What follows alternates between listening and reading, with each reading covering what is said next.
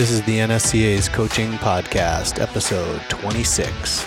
So it wasn't wasn't super hard to get the programming going right away. It was like hard to get the kids in the door. This is the NSCA's coaching podcast, where we talk to strength and conditioning coaches about what you really need to know but probably didn't learn in school. There's strength and conditioning, and then there's everything else.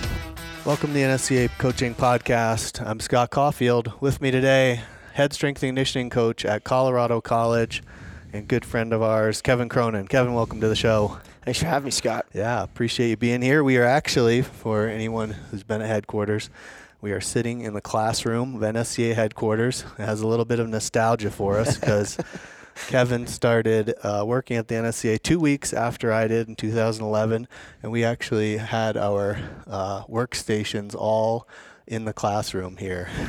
we throwing it back today. Sat around looking at each other. Uh, it was about 10 of us because uh, they were redoing a bunch of office space.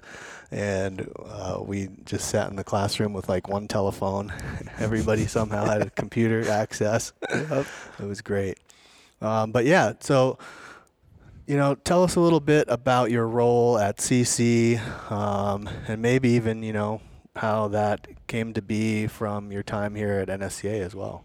Yeah, I think I was I was pretty fortunate. You know, at the time, 2011, we were training women's soccer and ice hockey here at headquarters, and um, Colorado College was talking about doing some renovations and building a new facility, and they ended up spending about 27 million dollars on those renovations, and part of that was hiring a head strength conditioning coach, and you know, I went through the interview process and um, was fortunate enough to get offered the job and, and left the NSCA.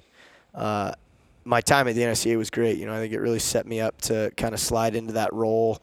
Uh, the role that I initially took was head strength conditioning coach for all of the Division three sports because at the time, Scott Caulfield, who's sitting across from me, had uh, ice hockey and women's soccer, and you know, kind of since then we've we've had both sports back on campus for three seasons now, I do believe, and so I oversee the training for all of them. Um, fortunate to have a full time assistant right now, uh, Stephen Woodworth. Um, during hockey season, he spends a lot of time at the the arena and on the road, but um, I oversee 300 student athletes, one full time assistant, and usually a graduate assistant that we do not have right now. Um, offered the position to a couple kids and it got turned down. So we've purchased some equipment and I'm kind of running the weight room by myself. Nice. So anybody uh, listening to this, uh, email your NEGAs, email your resume to Kevin yeah, Cronin. If you're in Colorado Springs, let us know. Um, but yeah, no, that was that was an interesting time too because yeah, like you said, we you and I uh, were working with hockey and soccer here, yep. and then you got the gig over there, and then you went over there, and then um, we were able to collaborate a lot still, which was super yeah. cool. Um, and then really transition those teams uh, back to training with CC, which it was great training them here, but it just makes so much sense when you guys have a sweet weight room yeah. and full time staff um, to be able to, and then you to get an assistant because when you first took over, it was a one man show. So talk about that. You were the first. You're the first strength coach there. Yeah. They never really had anybody in kind of a, a position like that, brand new facility, and now you're on your own. Yeah, we, you know, when I took the job at the NSCA, it was I was like an education coordinator, and we kind of just like found our way into the weight room, and you know, I found myself for like two hours a day, like doing things that pertain to college strength conditioning, like creating templates and doing all these things. And you know, when I sat down in my interview, I had this binder full of stuff that like tricked them into thinking I knew what I was doing, you know. right. And and I think that's really what saved me. You know, you you walk into a room and you really don't know any of the kids, like you don't know their training background, like you really don't have any help. You know, I was I was fortunate to bring uh, Tiana Perry with me.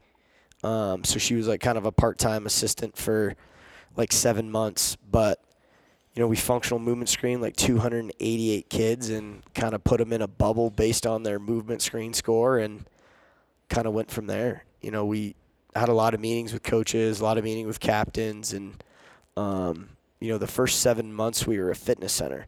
So right. we were like battling for space. Like we don't have anywhere to squat because there's nine kids benching on nine racks, and so um, you know, kind of had to play nice in the sandbox and not not make any of the the normal students upset, but still needed to try to get space so we could train the kids that that wanted to train. But you know, we just I guess kind of created a system that made like programming semi easy. You know, we kind of took a sport and said, "Hey, these are the things that we need to get done during a session," and just created some templates and just kind of mixed and matched. So it wasn't wasn't super hard to get the programming going right away. It was like hard to get the kids in the door. Yeah. Because yeah. we're uh, you know we have 17 varsity sports, two which are Division One, and the rest are Division Three. So when they're out of season, like they don't have to show up. Yeah. So if we were too abrasive early on, like we probably wouldn't have a lot of kids walking Right. through the door. So um, we had to we had to play with that that balance a little bit, but Yeah, you had But to yeah, get some it's just- serious buy-in. just a lot of hours. yeah. You know, getting in at 5:45 and leaving at seven, and you know I remember my first first year. It was second semester. It was during track season, and we had a track lift at like 6:30 p.m. And there were nights where we'd get like one or two kids. Yeah. That's and and now you know I mean now it's different. You know, we're not really running much. Nothing really starts at 6:30. You know, we might finish at 6:30 or 7, but um, you know, the groups of 2 or 3 kind of turned into groups of 20 and 30. Nice. So, Yeah, and so that's some. was a- you've got some unique, uh, unique situations at Colorado College. First, men's hockey and women's soccer, Division One. All the other sports, Division Three, and then you're on this block plan. So Yeah. maybe talk about that a little bit because Yeah. it does kind of set up for some great periodization. A- absolutely, you know, talked about this. I was I was like kind of kind of fired up about it to be honest. You know, like I going into my interview like I didn't know much about it like other than you know like when we're working at the NSCA and the guys are on campus and they come down to lift with us like you don't get as much of a connection to it, but when you get immersed in it, it's like this three and a half weeks of just craziness. And then these kids have midday, Wednesday, Thursday, Friday, Saturday, Sunday off, and then they come back Monday for a new block. So a lot of the times, like we we hit them kind of hard for three weeks, and then we kind of call it a frequency based unload, and they leave and then come back. Um, but yeah, so the block there's eight blocks a year and four blocks a semester. I say to a lot of people, it's like summer school year round, and people are like, "Wait, what?" it's like, yeah, they have one class class from nine till noon, and if they have a lab, it's from one till three, and then that's usually when practices start or when you know strength and conditioning sessions start. So it's nice, like middle of the day, um, we can get a lot of stuff done, like chat with sports medicine and write programs and train and go to the bank if you need to. Right. you Yeah, you've got some flexibility Yeah. there throughout the day. Um, and you got some good buy-in from the coaches. I mean, nice thing was your AD was big in putting Yeah. that facility together, sure. but then the coaches have kind of some have come along, right? And some were in from the start. Yeah. yeah, no, it's uh it's kind of cool. Like a lot of our coaches let us just kind of do our thing. You know, there are some coaches that have you know, I think we have 5 coaches in our building that are CSCS. So initially it was kind of like a sit in their office, have a conversation about training and and what we thought um, we were going to do with their groups. Um, but those conversations were easy because the coaches at least had like some level of education to like talk about it.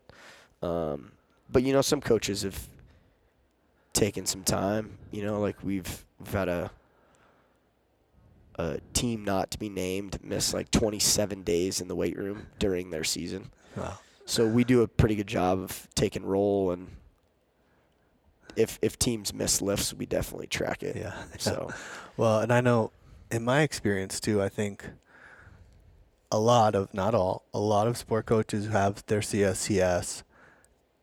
At first, you're kind of worried like they're going to think they Yeah. know, but they don't. They just, they know that they got it and it, and that's not their forte, Yeah. but they're like, I'm not going to let this thing lapse either because uh, it was so freaking hard. yeah. But like a lot of the times, it's the ones that don't have any training that are the, that are the pain in your butt. hundred percent, hundred percent. I think we're we're like, you know, a lot of the times everybody tells like horror stories about like soccer staffs, right?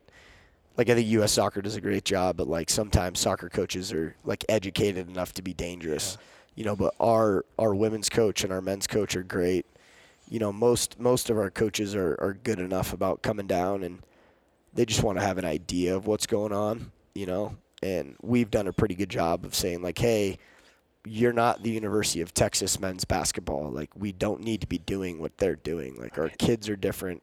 They have different needs. Like the academic stresses are different. The travel's different. So, um, you know, we've had a couple of those conversations. Well, like, why don't we do this? They do that. It's like, well, they're right. we're not them and they're not us. Yeah. So No, that's a great point. That's a great point. So many, so many people see that other whatever highlight or whatever it was. Yeah, we got to do. We got to do the Man U test. yeah, It's probably only good for Man U, maybe. But uh, you, I know that you did you did some internships before you came to work at the NSCA, and you're Yeah. you know you're you're uh, you know trying to you have an internship program. You're seeing kids come out. What uh what who were the internships with? Because I know you know they had some pretty big impact on you. Yeah. And, you know, talk about like the people For that sure. you got to work with, and I think my my first between my first and second year grad school, Jason Dudley and I were kind of like sitting around in our first first year saying like, "Hey, what are we doing this summer?" You know, and and he he kind of scheduled something out at University of Connecticut, and I was like, "Wow, that's like a pretty good idea." Like, I want to go do a Division One internship somewhere, and I kind of looked at the bank account and was like, "Well." We're going to be a little restricted based on funding. So, um, I reached out to a lot of schools that were like commuting distance from Santa Cruz, California, where I grew up. And fortunate enough that Shannon Turley gave me a call and kind of offered me an opportunity at Stanford. So moved back to Santa Cruz for the summer and commuted an hour and 20 minutes each direction to Palo Alto. Um, but working Stanford football at the time, you know, Jim Harbaugh had kind of just taken over and and Shannon had come with him from University of San Diego. And I think it's like one of the greatest experiences of my life. You know, like you really really got introduced to like the intricacies of the job. You know, like everybody says, "Oh, you know, you don't want to take an internship where you're just going to clean and fill fridges." But for me, like you got to be able to clean and fill fridges. you know what I right. mean? So um took that opportunity. It was great. Kevin Tolbert, who's now at Michigan, and Dave Foreman, who's now at Virginia Military Institute, were also on staff. Um, learned a lot from them training wise. You know, I think it was it was more of like an after the fact. You kind of go, oh, like wow, like that's pretty cool. Because when you're in the thick of it, like I wasn't thinking about what was going on training wise. I was just worried about not getting yelled at. You know, Right. like, hey, here are my responsibilities. I'm going to try to do them as as good as I can, so I don't get yelled at by the full time staff members. yeah. So I remember getting back to grad school and just being like, oh wow, like this program's like pretty dialed in. Yeah. You know, they ended up having a pretty good year in, in the fall of 2009. Um, but then I finished finished my uh, graduate work at Western, and I was fortunate enough to be um, a graduate assistant my last year. So I worked with pretty much everybody that walked through the weight room. Um, didn't really have any teams per se, like groups of kids here and there that we kind of got to drink the Kool Aid, and um, you know, I had a CSCS, a USAW, and a Masters, and I don't think I got a call back for like a single job. So uh, I sent out like 118 packets to different schools across the country, and got some calls. And fortunately, Donnie Maib at the University of Texas was one of those calls, and he kind of said, "Do you want to come to Austin?" I said, "Sure." I said, "When do you want me there?" He's like, "Mid-August." I said, "All right." So I went back to Santa Cruz for a couple months and hopped in the car and drove to Austin. Um, worked football, men's tennis, men's track and field, and women's volleyball for about seven months. And you know, the football season was a little bit rough. I think we went five and seven, and I was kind of in a position where, you know, like we didn't really know what was going to happen, right? Like it's big time Division One football, and we just went five and seven. Like nobody knows what's going to happen. So, um, Jason Dudley actually ended up getting offered a job here at the NSCA, and uh, Dave Sandler picked the phone up and called me and asked me if I wanted a job, and that kind of brought me to Colorado Springs. Nice. Yeah. And uh, you know, I've been in Colorado Springs like what is it, like seven years now? yeah, it's wild. Time feels flies. feels like we just got here. it's funny when you said like uh, about the cleaning and filling fridges things, but like honestly, at, sometimes when you're an intern, like you might only be qualified to do that, right? When Yep, you're just starting, so it's like if you think you you have these visions of grandeur that you uh, deserve more or whatever, like.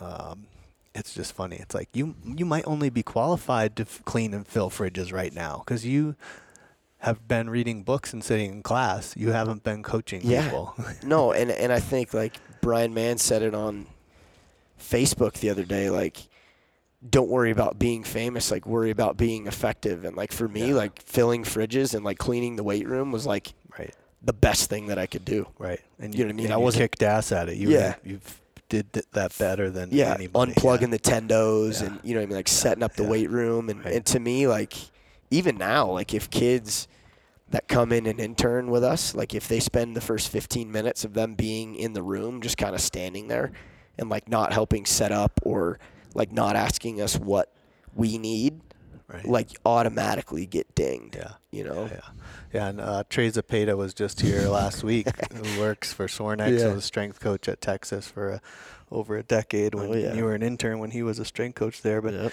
he was talking and saying how you were always. But he's like Kevin was never stopped moving. He was always just like cleaning something. If you Yeah. didn't see him, like For sure. I got I got I got the nickname Spaz because of it. Jesse Ackerman, who's now with the Falcons, started calling me Spaz because I would like while he was training, I would like clean his stuff up and he'd come back and be like, Where's my band? And I'm like, Oh, I just put it away, like sorry.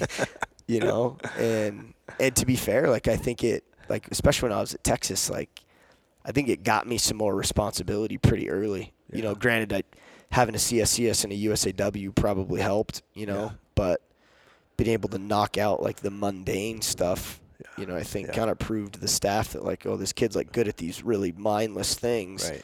Maybe we give him something else. Yeah. And uh, so Trey said they also used to make you uh, go to the dining hall with them, and they would just try and get you to eat as much as possible. Yeah. Is that true? So 100% true. So I'd have to step on the scale before we went to the dining hall. And as like an intern not making any money, like getting invited to the dining hall was like a big huge, deal. Yeah. You know, so one, you're eating as much as you can so you don't have to eat again, right? But they'd like make me get on the scale and we'd go eat and then I have to get on the scale again. It was it was pretty funny. And they they had such a cool setup that like the strength staff pretty much got two meals a day, but they would just like give me one of their meals. Nice. But I remember this one time I was eating like a double cheeseburger, pile of fries, just like kind of stuff in my face, and I finish, and then a second plate came that looked like the first one, and I looked at Jesse and Trey, and I'm like, I cannot finish this plate of food, and Jesse was like, You need to finish it now. so that was the first time that I think I got the meat sweats from from eating, but That's great. yeah, Gotta do uh, it. Those are the days. Can't get beefy eating leafy, No. as we say. Nope.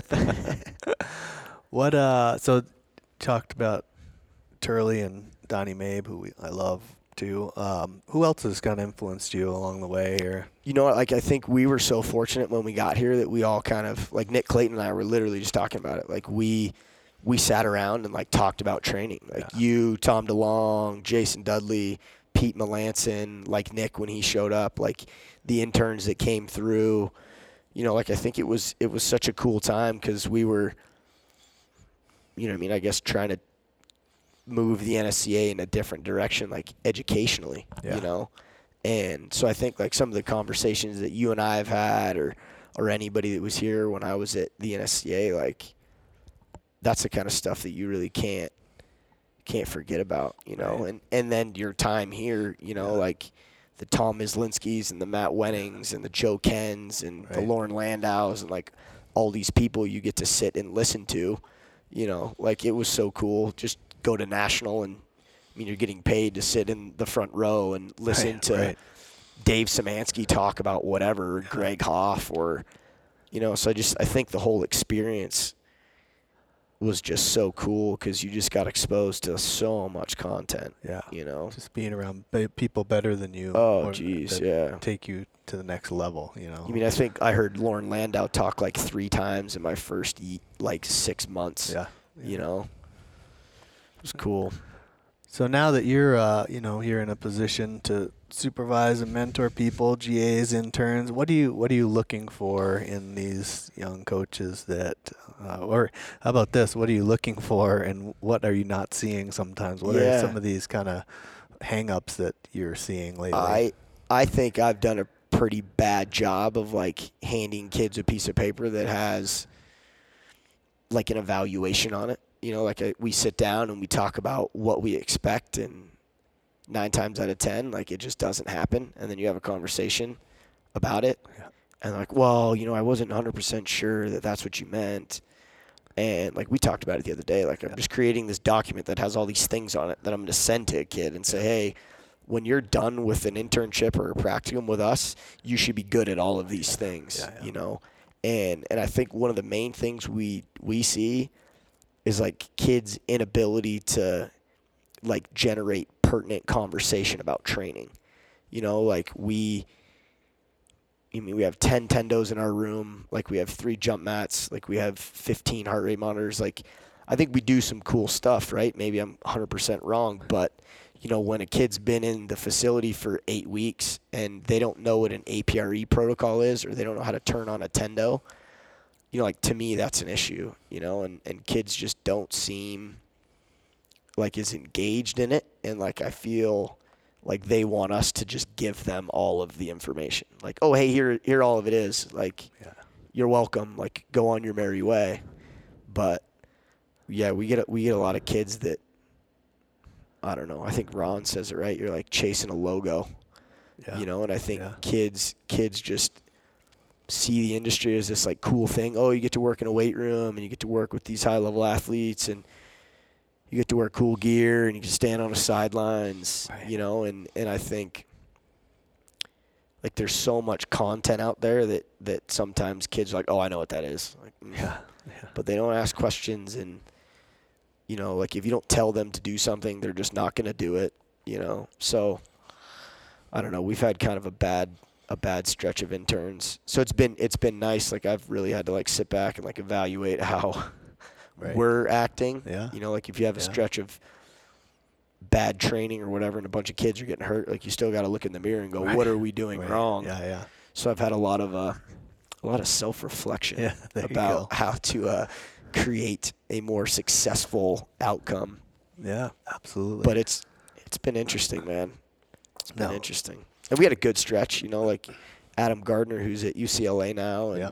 Shaw Richardson just took a job at Fort Carson, and Stephen Woodworth, my old graduate assistant, like we were fortunate to hire him. Yeah.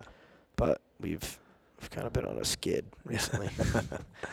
no, and it's it is. It, we, I think we've done a better job of kind of laying out expectations and doing a midpoint review Yeah. and an end of review and giving them a chance to give feedback at the end so that we can go, Yeah, for oh sure." man, like hit yourself in the head like ah Yeah. when they when they kind of not rip you on something but like oh I really wish we had done more of For this sure. and you're like oh yeah I know we said we were gonna do that like but we didn't do it right No, for sure. And especially with kids nowadays, like you hand them a sheet of paper and you make them read it and sign it. And you're like, hey, like you read that. Like you signed it and said you knew what was on that sheet of paper. yeah You know, like when when kids have been with you for six weeks and they ask you like, hey, what do we need to set up today? It's like, "Are- really? right, right. Like men's soccer does power cleans on Thursday. They've done power cleans, a variation of it, on Thursday for the last six weeks. Like, what do you mean? What do we need to set up? You know?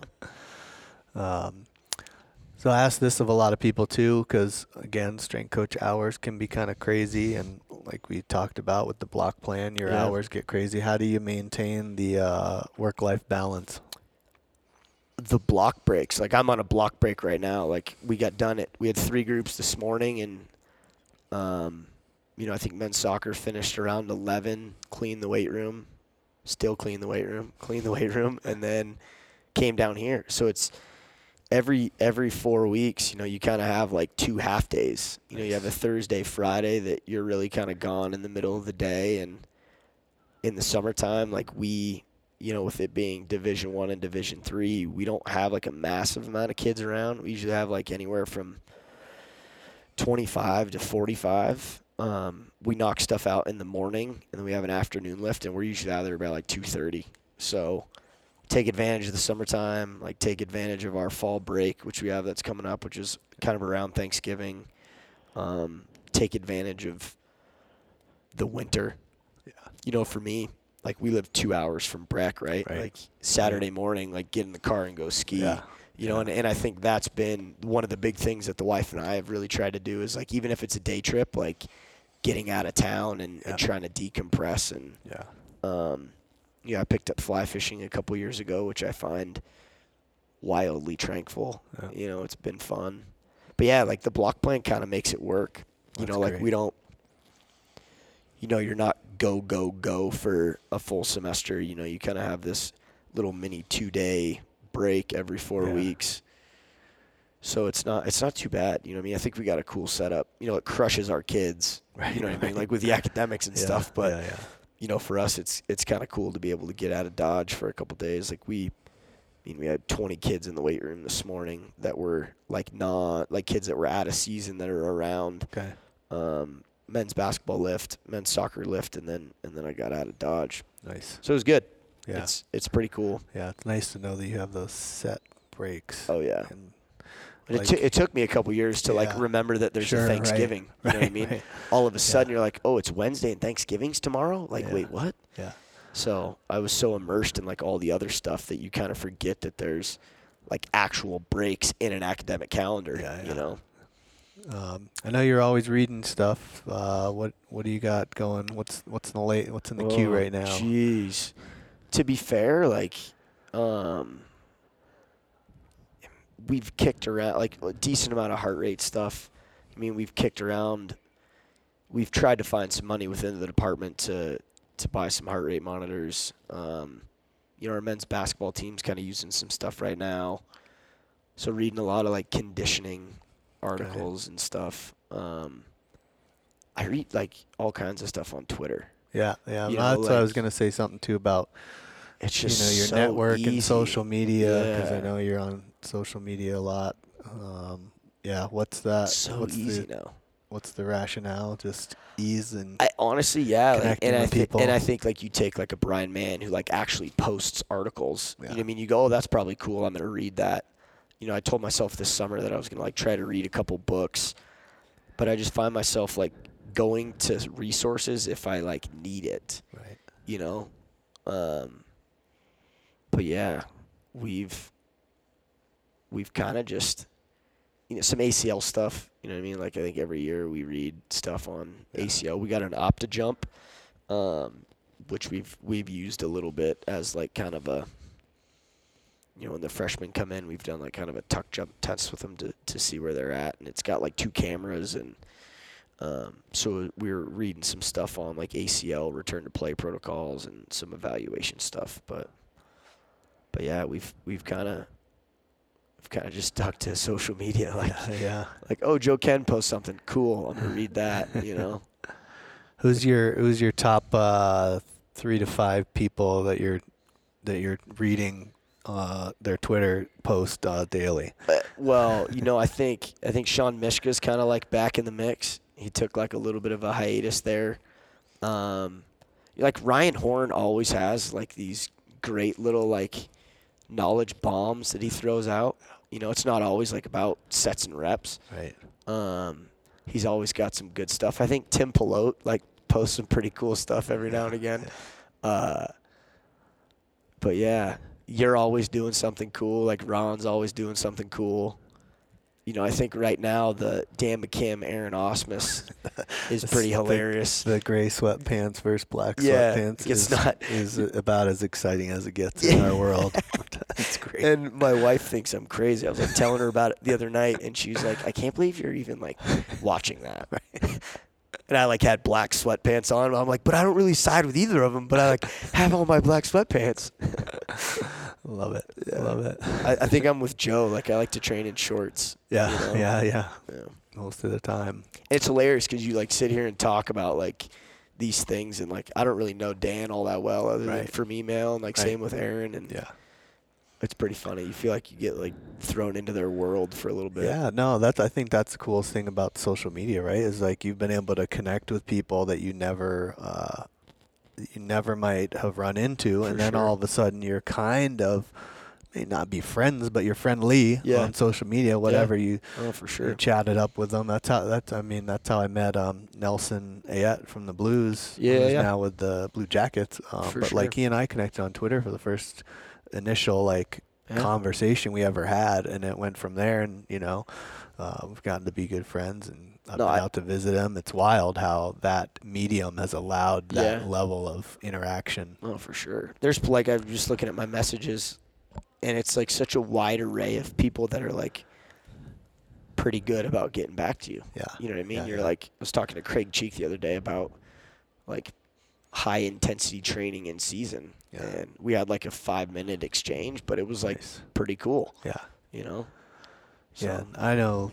For me too, I've been so fortunate. I feel like to reach out to people that were open and willing to get back to me and share information that For I absolutely, uh, you know, am the am the first one hopefully to get back to people who reach out Yeah. to me because I feel like I owe it to them For sure. that, that someone did that for me when I was Yeah. looking up to them, and now they're actually uh, Julia Ladewski, who writes for Elite FTS and was a strength coach, like back when Yeah, she yeah. was a college strength coach, and literally, I think this is like a, over a decade ago. First work uh, writing stuff for Elite. She was a strength coach at Buffalo or somewhere in New York, and I had reached out to her when I was like just barely, barely getting started, Yeah. and probably asked her the dumbest questions about like something stupid, right? And but she got right back to me. and was super cool, and I never forgot that. And that's my assistant says to me all the time, like, you type so fast.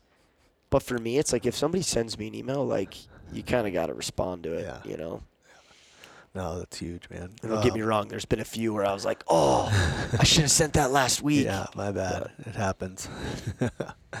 um, talk about strength and conditioning and the profession, and it's growing, and there's a lot of hype lately, you know, and it's getting more scrutinized, and especially in football. But do you Yeah. have thoughts about how strength coaches should be evaluated, or what possible better means we could be doing in that arena? We've, I feel like we've talked about this a lot, like, especially being in town, like Rob Schwartz, this gets him going quite a bit, you know, like, he's a big, we should be evaluated on wins, you know, and, and for me, like, I think it's a, it's kind of more than that, right? Like, yeah, it's wins. You know, I think we should kind of be evaluated on on injury, like us and sports medicine. Like, I think as a as a true like unit that's there for like the betterment of the kids. You know, I think at the end of the year when I get evaluated, like it's something I talk about with my supervisor. Yeah. You know, a lot of the times they give you the oh, well, you can't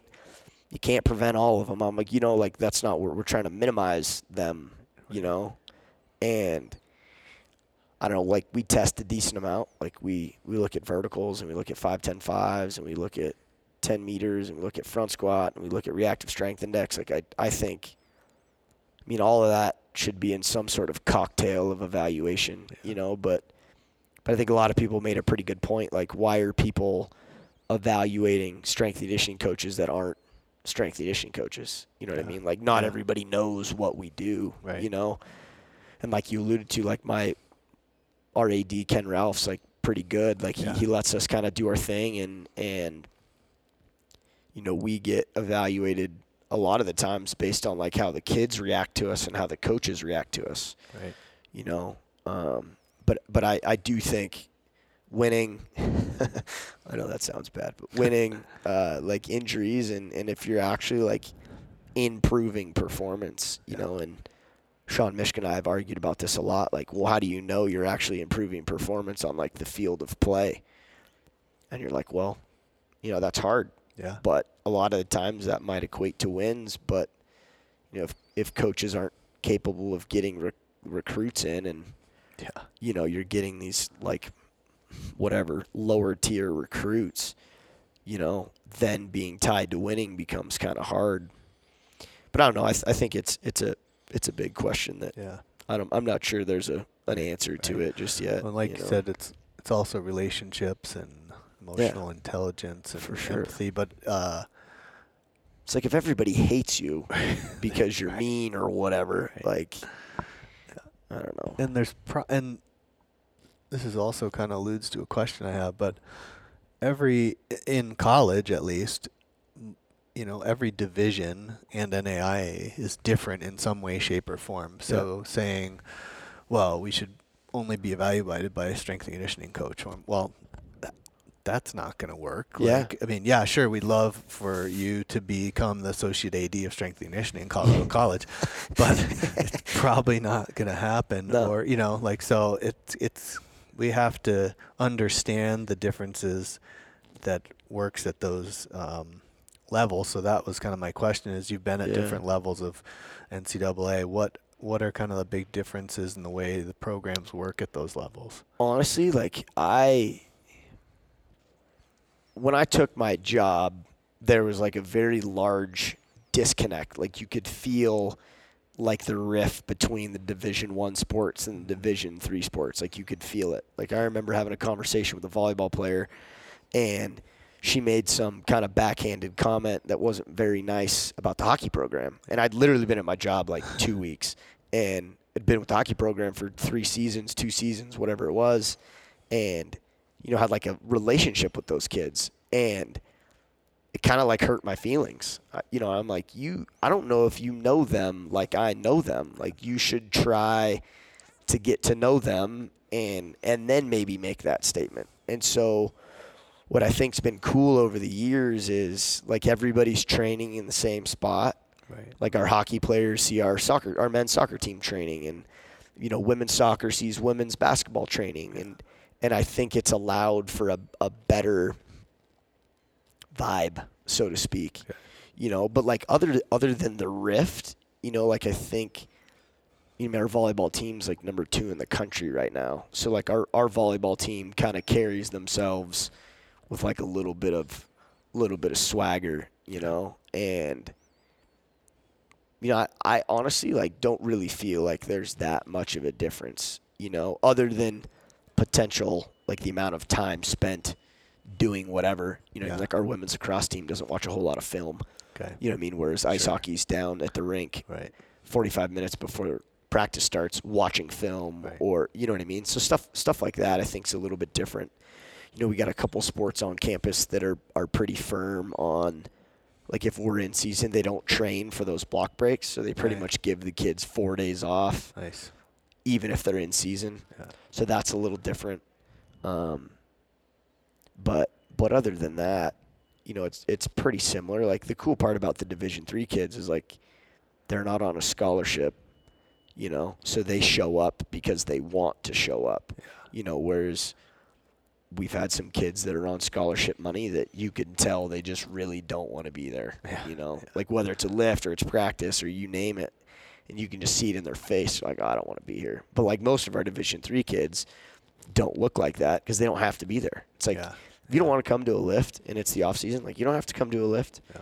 and so you know i would say early on like the the big rift between division one and division three which hopefully is not as big because i think they all like now kind of respect each other a little bit more because they all kind of go through the same things Yeah. you know Yeah. yeah.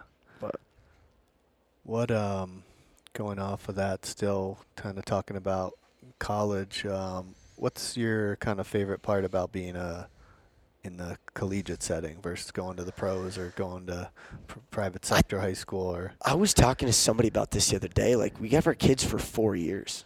Like uh, we we kind of progress our freshmen like into what we call general population. So we got some kids right now that are, you know, they're goblet squatting on an eccentric tempo, and an older kid came up to me because we suppose this kid's supposedly pretty fast. He's one of our f- new 400 meter runners, and he goes, "How come he's not back squatting with us right now?"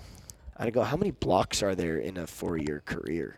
And he tells me, "I'm like, we're spending eight weeks teaching this kid how to squat. Twelve weeks teaching this kid how to squat. Like in the in the grand scheme of things, like it's really not that long of a Right, time, right. you know. And so I th- I think we've we've kind of taken that like pseudo quadrennial approach and saying like, hey, by the time these kids are seniors, like we're going to be doing some really fun stuff and, um, you know, we're fortunate. I think that a lot of our kids like don't have a lot of experience in a weight room. Right. So it's easy to progress them, right? Because they don't know any better. It's like, oh, we're going to progress you through this and through this. And, you know, like when block four rolls around and they're catching power cleans and it looks great and it's kind of heavy, you, Yeah. you get kind of fired up about it. Yeah. So I don't know. I think I think the kids is what really kind of draws me to it. You know, like our our student population comes from like the top five percent of annual incomes in the U.S. Yeah. So, not to make generalizations about that, but a lot of times those kids have never been told no by anybody. You know, so when we kick you out of the weight room at 332 because the lift started at 330 like that may be the most adversity you've ever faced in your life you know and so that that part's been fun like trying to get kids just any kid right like i guess regardless of where they're from to to like buy into some structure and and kind of enjoy the process of of training Yeah, absolutely. Um, what about uh, any common myths or misconceptions about being a strength coach in the college setting that you uh, come across often or or hear about or see? I, I get it from like recruits parents all the time like you're the strength and conditioning coach? I'm like yeah. You know like i'm not the tallest nor the biggest guy in the world but but i and think you that shaved your beard too, so yeah you're uh, yeah yeah. The wife the wife got upset. Um you know like the fact that we should all be like bald and have a huge goatee and be six six and right. 230 pounds you know i think is something that parents are kind of like oh okay. Um i think another one is that like we just pick things up and put them back down yeah, you know like the concept of like yeah one more rep yeah, you know, I think those are a couple that we still see. You know, like we got a couple coaches in our building that think that like that's what we do. Yeah. you know, but I'd say those are like kind of the big ones that we're all just like huge. yeah. You know, Right, right. we're all Yeah. massive. Yeah, I was thinking about her. I was talking to this about the same exact thing with someone recently because I was saying like there was a point in time when I was just like early on, early on in my career, and I was like, you've got to be jacked if you're going to be a strength coach, and you got to Yeah. train your ass off, and blah blah. And like I was thinking about it recently. I'm like, man, that like the kind of core group of people that I talk to in this profession that I look up to to get information for. Some of them don't even look like they train. Like, Yeah. I know they do, but like Yeah, they yeah, they're not like Oh, for sure. jacked and they're Yeah. not squatting 500 pounds. So it's funny. Well, Um, and, and I think for me, like early on in my career, like, you mean I think the concept of training was just so different. right. You know what I mean? Like in college, you're just trying to look good on the beach. Yeah. You know, and and now it's like I'm getting older and I want to like be able to do things. Right. You know what I mean? Right, Like, right. like I still train every day, but Yeah. like it's not like this whole squat tober thing. Like after the first week. I was like, I don't know if I'm gonna get through week two, and then I got through week two, and I'm like, oh, I feel like kind of good, Yeah. you know. And then Yeah. this week's rolled around, it's been it's been pretty fun. That's great. It's a little embarrassing though, like when you watch Aaron Osmus videos of like what he's squatting, and you're like, oh, geez, maybe I should just never squat again. Right. You know.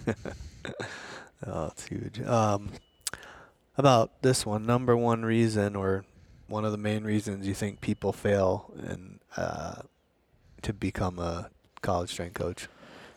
I sometimes think it's hard. You know, like I think working 15 hour days and not making a lot of money and having coaches yell at you or cancel lifts or, you know, you have a not a very good facility or the kids aren't bought in or whatever. Like I think it can be hard. Yeah. You know, like when when I first started, we just battled all the time. Right. You know, like you battle coaches about why you're kicking a kid out for it being one minute late to a lift, or you know, like we had we had a, we had some kids the other day who came into the weight room five minutes late because their coach had a meeting that went over, and it's like that's the kind of stuff that it keeps if it keeps happening, like it can just chip away at you, and you're like, you know what, like y'all don't care enough about this, like I'm out, Yeah. you know. Um, but no, I, th- I think it can be. I think it can be hard. You know, like the the the process of being a strength and conditioning coach can be hard. Yeah. You know, you applied all these internships and you get denied, or you applied all these jobs and you get denied.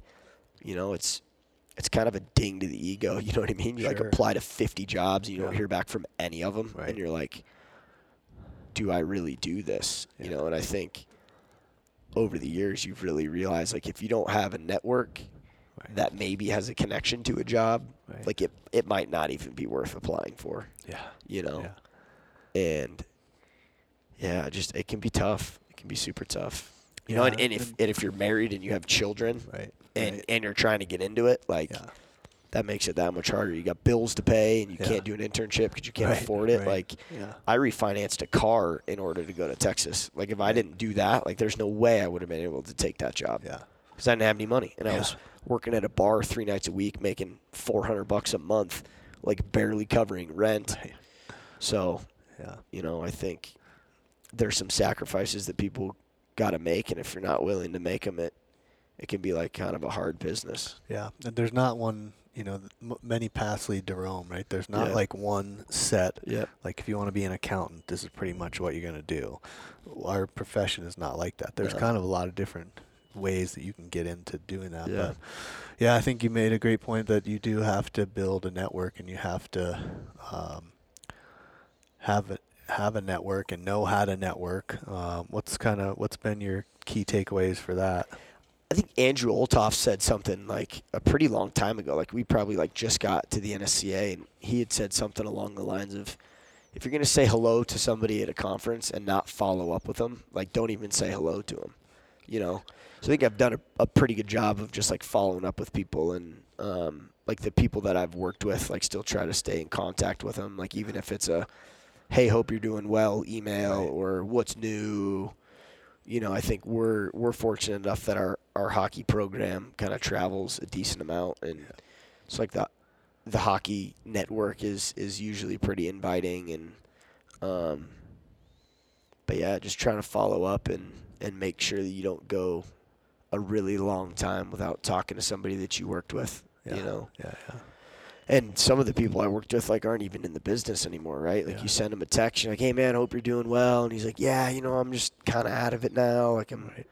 doing some personal training stuff and doing this and that." And, Yeah. You know, I don't feel like I haven't really been in this business very long, but there are a lot of people that like aren't in it anymore. yeah. You know, I But- think sometimes too, we people dramatize that though too. It's like, oh, you can't can never can't retire, retire from doing this, but like. There's a million different careers that people end up doing something different than what they started. Yeah. So it's for sure. like I understand there's some challenges and there's some interesting nuances that are maybe a little bit different. But I think a lot of times too, it's like, well, there's plenty of people that totally changed their career because Yeah. they got sick of it or the hours sucked or they Yeah. wanted to be with their family more or whatever million different reasons there were. Absolutely. No, I I think I've heard that so much recently. Like, oh, you're never gonna retire doing that. It's like, well, I guess we'll see what happens, right? Like I'd like to, Right. you know, but Um, yeah, I mean, it's not like working for the state. I'm not going to get a pension. Uh, no, you're correct. It's not the NFL. Where I Yeah. get to, you know, or NBA where I get a pension after a certain amount of time. It's different, 100% different. Um, cool. I got my go-to questions that you should Uh-oh. should know they're coming. Um, uh, my palms just got sweaty. How about any three people, living, dead, or fictional characters that you'd like to grab dinner or have a conversation with? You know, I think I was actually thinking about this yesterday when we were like, "Hey, you want to do this podcast?" I was like, "Yeah." I was like, "He's guaranteed he's gonna ask me that." uh, my father, Muhammad Ali, and my brother, I think would be the three people that I would go have a conversation with. Nice. Your brother's a riot, man. Brother, brother can be a riot. They actually just beat Virginia nice. um, the other night. and so he's at Radford, he's at- right? yeah, he's at Radford Soccer coach at Radford. Yeah. Shout out B Cronin. um, okay, I killed this one. What about? I stole this one from Coach Mack uh, that he actually used with his athletes. But if you were same time along in a totally different career, what would you be doing right now? honestly, like probably working in the golf business. Like I worked worked in the golf business in college. Um, actually got offered a job to be like an assistant professional in the pro shop, and a guy that I worked for with, um, kind of talked me out of it. and I don't know, like to this is Dave Beatty, um, actually up in Petaluma, California, and they did not get evacuated, so that's good. But um, he'd been at the shop for like 12 years, and kind of talked me out of it. Huh. And I was like pretty into it. You Yeah, know, I was like yeah, kind of yeah. planning to do the whole like golf fitness thing, like get. TPI certified and like run something out of the shop, and um, got accepted to grad school and kind of just moved back to Santa Cruz. And Nice. but yeah, I. I sometimes like think about that now. You Yeah. know, like with the Broadmoor being up the street, Yeah, it's like, yeah, oh, you could be hustling on the side. yeah, you go work at the Broadmoor and play free golf. with all your free time. Yeah. Tee off at 8 p.m. every night. How about if you had a magic wand and could eliminate any coaching practice, what would you get rid of? Oh, geez. I feel like if you asked me this like six years ago, I would have like a totally different, different answer. I, I, to be fair, like I feel like there's like a place for, like everything. You know what I mean? Like, there's a place and a time to CrossFit.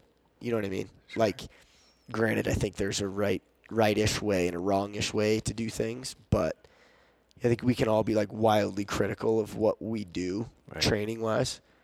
You know, like you know, you might go three by fives and I might go five by threes, but like do we need to argue about that? Right. You know, like if it's effective for you and your environment, like who am I to judge you for what you're doing? You know what I mean? Right. Like I think as long as the well being of the athletes is like number one priority, you know, I think Jason Jason Dudley said this a while ago, like number one objective is to do no harm. Yeah.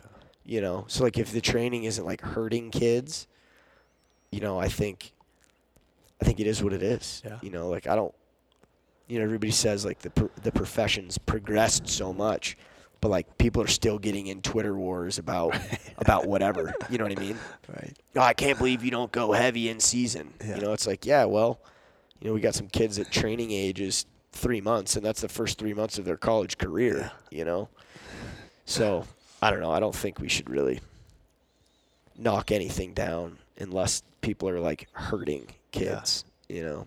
We But- could ban Twitter wars. If we could ban. Yeah, exactly. Magic wand. I Boom. think uh, actually, I think Dan John said too. He's like everything works, nothing works forever. Yeah. Yeah, No, exactly. I love that. That's a fact. Um, cool. How can people find you? What's the? I'm on Twitter quite a bit, actually. Uh, I think I'm my handle is KJ Cronin, uh, and then email. It's kcronin at coloradocollege.edu, and I'd like to think I'm pretty good about getting back to people. But Excellent. but yeah, Cool, man. Well, I appreciate you appreciate you driving having the me. uh, five miles over here to do this my, hou- podcast. my house is like a mile Yeah. and a half from here. awesome, man. Thanks again. Look forward to catching up with you soon. yeah, appreciate it. This was the NSCA's Coaching Podcast. The National Strength and Conditioning Association was founded in 1978 by strength and conditioning coaches to share information, resources, and help advance the profession. Serving coaches for over 40 years, the NSCA is the trusted source for strength and conditioning professionals. Be sure to join us next time.